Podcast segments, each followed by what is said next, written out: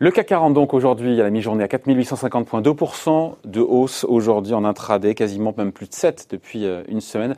Est-ce que tout ça ne va pas un peu trop vite? Bonjour Eric. Bonjour mon cher David. Eric Lewin, rédacteur en chef des publications Zagora. C'est pas un peu rapide là? Non, franchement là, c'est pas un peu rapide. Non, sérieusement.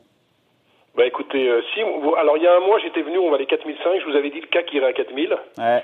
J'allais euh, vous, le, vous ressortir. Non, non, mais attendez, Il n'a pas une école, Lewin. On a fait un plus bas à 4194 points, et là, c'est vrai qu'on n'arrête pas de monter. Alors, euh, on prend 10% sur le mois. Alors, comment expliquer à nos auditeurs, téléspectateurs ce qui se passe? En fait, il y a plusieurs événements et éléments qui expliquent. D'abord, la pandémie, euh, il semble qu'à part l'Iran, et, et l'Amérique latine, elle soit quasiment terminée. Vous avez vu qu'en Espagne, puisque vous avez suivi ça hier, David, on a eu zéro mort hier en Espagne. Première bonne nouvelle, le pétrole euh, ne cesse de progresser, 83% de hausse en un mois, notamment sur le WTI, avec un accord OPEP-Russie qui pourrait être reconduit pour une durée de 1 à 2 mois. Vous savez, c'est la fameuse réduction de la production. Vous avez qui sont toujours à la manœuvre. Jérôme Powell, à la fin de la semaine dernière, lui dit je suis prêt à tout faire pour soutenir l'activité économique, sauf à ce qu'il y ait des taux d'intérêt négatifs parce que c'est pas bon pour les banques. Et puis les indicateurs qui sortent un peu partout dans le monde ne sont pas géniaux. Ils sont pas bons, mais, ils sont un peu meilleurs que prévu, c'est ça. Alors, vous avez un IFO en Allemagne un peu meilleur, des nouvelles ventes en Chine également un peu meilleures. Hier, l'ISM manufacturier, c'était le lundi de Pentecôte, mais on a suivi ça. Il ressort à 43,1 plus oui, il n'est pas bon, pardon, et il n'est pas bon à 43,1. Non, il n'est pas bon. On est encore en dessous de 50. C'est la contraction économique, mais on attendait un petit peu moins. Donc, si vous faites 43,1 alors que vous attendez 42, c'est mieux que prévu. Et donc, les investisseurs se disent, eh bien, finalement, on a vu le plus bas sur le cycle euh, économique. Alors, c'est vrai qu'il y a une espèce de paradoxe ou de dichotomie actuellement sur les marchés. Vous avez des économistes qui vous disent l'année 2020 sera catastrophique d'un point de vue économique. On a entendu ce brave Bruno Le Maire ce matin qui a dit euh, euh, PIB français en baisse de Moins 20, c'est ça, il a dit moins 20, je crois, c'est ça Moins 11%, moins 11%. Oui, moins 11%, c'est ça, pardon. On, on, prévoyait moins 8, on sera à moins 11, donc Bruno Le Maire, moins 11%. Vous avez un peu partout des économistes qui vous disent c'est catastrophique, et puis vous avez du côté des gérants, finalement, euh, des gérants qui vous disent non, ça sera une reprise en V. Donc il y a un contraste entre les deux, les économistes c'est plutôt une reprise en U, et les gérants c'est plutôt une reprise en V. Alors, moi, mon feeling, c'est vrai qu'on va, qu'on va vite, d'autant plus que l'argent ne revient pas du tout encore sur les actions, parce que moi j'ai regardé les statistiques de la semaine dernière, sur toute la semaine dernière, il y a eu quand même encore une décollecte, bon, de 20 milliards sur les marchés obligataires, mais c'est normal parce qu'on se rend compte qu'il n'y a plus grand chose à gagner avec l'action des banques centrales sur les marchés obligataires, mais il y a eu moins 3,8 milliards euh, de dollars en moins sur les fonds actions la semaine dernière. Ça fait 43 milliards en moins depuis le début de l'année, mais on a le sentiment quand même qu'on est dans le fameux FOMOR, vous savez, vous excuserez mon, accent franglais, mais Fear of Missing Out the Rally, c'est-à-dire être euh, en dehors du rallye. Les investisseurs Restez à quai. Restez sur le quai quand le train s'en va. Et, et c'est pour ça que, si vous voulez, qu'on assiste en ce moment à une frénésie de hausse. D'ailleurs, puisque vous suivez ça comme moi depuis une semaine, eh bien, quelles sont les plus fortes valeurs sur le CAC 40 qui ont progressé? C'est toutes les valeurs dont on ne voulait plus. Toutes les values. Renault plus 23, Peugeot plus 15, Crédit Agricole plus 15, BNP plus 18, Accor plus 18. C'est plutôt sain, c'est plutôt sain justement d'avoir un, Eric, d'avoir un rattrapage des valeurs massacrées. C'est plutôt sain, justement, pour pas que la hausse se polarise uniquement toujours sur les mêmes?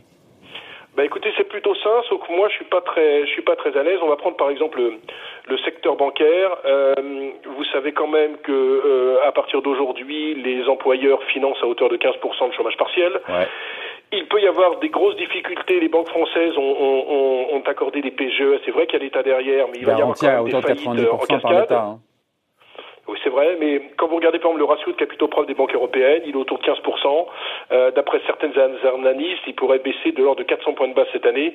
Donc il y a quand même un risque systémique, il y a quand même des menaces de recapitalisation un petit peu partout. Donc franchement, sur le secteur bancaire, j'ai du mal à voir euh, la sortie du tunnel. Euh, sur l'automobile, je trouve que même si on donne 8 euh, milliards à Renault, 8 milliards pour le secteur, pardon, et 5 milliards à Renault, moi ma grande problématique, c'est est-ce qu'on va pas avoir un changement de paradigme avec l'automobile, c'est-à-dire que est-ce que les gens ont toujours envie d'acheter l'automobile Est-ce qu'ils vont se précipiter dans les concessions? Est-ce que même si vous avez une prime à la casse, les gens vont y aller? Bref, il y a beaucoup d'incertitudes et moi, je suis pas à l'aise avec et les banques et le secteur euh, automobile. J'ai le sentiment là qu'on alors il y a, y a, un gros euh, il y a un gros pari que font certains sur les marchés David, c'est qu'on avait ouvert un gap au mois de mars quand il s'était effondré, un gap autour de 5140 points. Donc il y a certains analystes chartistes dont je ne suis pas, puisque je suis pas un, très grand partisan d'analyse chartiste, qui vous disent on peut tout à fait aller revoir les 5140 points avant après euh, de dévisser. Moi, mon feeling, c'est que ça va quand même beaucoup beaucoup trop vite parce que toutes les mauvaises nouvelles qui sont quand même euh, Chine USA, c'est pas la forme. Les émeutes raciales aux États-Unis, on ne sait pas où on va. On pourrait tout à fait avoir une situation comme en 91-92 où on avait tué ce pauvre Rodney King et il y avait eu des émeutes qui avaient duré quelques semaines avec de nombreux morts. Bref, on n'est pas à l'abri, on n'est pas à l'abri. Et puis il y a l'autre problème, c'est que les ménages français n'ont pas cessé euh, d'épargner. Vous avez vu qu'ils ont quand même mis 55 milliards d'euros de côté pendant le confinement. Et la grande problématique, c'est est-ce que ces mêmes ménages vont consommer? C'est-à-dire, est-ce qu'on peut parler de reprise de la consommation des ménages Pour l'instant, moi je vais vous faire un aveu, alors ça n'a rien à voir, mais moi je me suis baladé dans le sixième ce week-end. Très honnêtement, hein, euh, il n'y avait pas grand-chose, il n'y avait pas grand monde qui se baladait. Euh, il n'y avait pas de touristes, il n'y a pas grand monde qui se balade, il n'y a pas grand Paris monde n'est pas la France et le sixième encore moins. je suis d'accord, David, je suis d'accord, mais vous savez, il y a quand même il y a quand même quelques petits indicateurs de ci, de là, qui me font dire qu'on est peut-être un petit peu trop, trop, trop optimiste. D'ailleurs, regardez. Sur, sur, la euh, déconnexion, euh, on dit toujours les marchés sont déconnectés de l'économie réelle. En même temps, ce que vous me dites, c'est que les marchés enjambent en, en se disant, voilà, ben, le pire de la crise euh, est derrière, et il y aura une reprise. Après, est-ce qu'elle sera plus ou moins rapide? Ça, c'est un sujet. Mais l'idée, c'est de se dire que on en voit toutes ces boîtes euh, voilà, qui vont investir moins, qui licencient euh, les plans sociaux dans, la, dans, le, commerce, dans la distribution. Voilà. C'est comme si les marchés se fichaient complètement de voir le, chômage exploser. Ouais, et puis si vous voulez, il y a une chose dont on n'a pas parlé, c'est les ratios de valo. Hein. Les ratios de valo, quand vous regardez euh, aux États-Unis, on doit être à, on doit être à 22-23. Et dans notre beau pays qui est la France, ou même on va prendre l'Eurostox, l'Eurostox on est à 19 sur 2020, on est encore à 15 sur 2021. Donc je suis ok, ok, il y a des taux bas, il y a des injections de liquidités, mais franchement, et quand vous regardez les bénéfices par action, on est à moins 20 de prévision sur l'année et moins 27 en Europe. Donc très franchement, on prévoit une forte reprise dès 2021, ok. Euh, je vous sens mal à l'aise avec la hausse actuelle, Eric. Je suis pas à l'aise. Et attendez, je vais vous donner quand même un dernier chiffre parce que c'est intéressant. Vous savez, il y a des indices PMI qui sortent. Et eh ben, le PMI des États-Unis reviendrait au-dessus des 50 en novembre. Alors le 50, c'est la différence entre c'est le niveau qui sépare contraction et, et, reprise économique, et il resterait sous 50 jusqu'à la fin de l'année en zone euro. Ce qui veut dire que moi, je veux pas être l'avocat du diable et être le bériche permanent, le contrariant en disant ça. Je dis simplement que moi, je trouve que la, hausse actuelle est un petit peu trop rapide. Elle se justifie pas par les ratios de valorisation. La seule justification que je vois, c'est que les taux sont bas, vont rester bas et vont le demeurer encore de nombreux mois, et qu'on fait certains achats sur des valeurs qui étaient complètement massacrées. Mais je trouve que la situation est un peu dangereuse, d'autant plus que moi, je persiste ici. Le principal danger pour les marchés dans les six prochains mois, c'est pas le Covid-19. Je pense qu'il y aura peut-être une deuxième vaguelette. Le problème, c'est Trump qui est quand même dans une situation très très très inconfortable à tout niveau. Je ne vais pas parler d'économie qui, qui, est en récession. Les émeutes raciales, il y a quand même beaucoup beaucoup d'incertitudes autour de Trump et il pourrait être tenté de faire des coups d'éclat euh, dans tous les sens avec la Chine, avec l'Europe. Et donc il y a quand même beaucoup d'incertitudes. Donc mon, mon feeling, on peut peut-être aller voir les 5000, 5100 points, combler ce fameux gap.